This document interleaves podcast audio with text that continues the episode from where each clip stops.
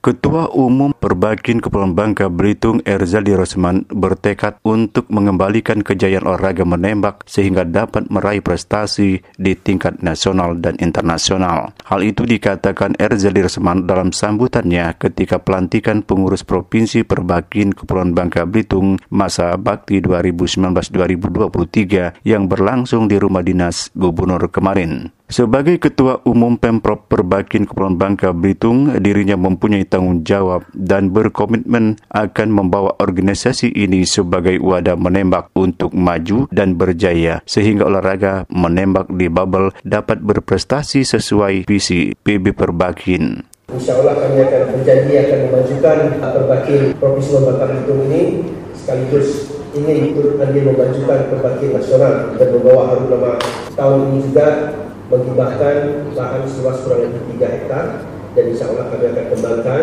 kantor berikut kafe dan tadinya kami meminta kejadian Bapak untuk meletakkan baru pertama.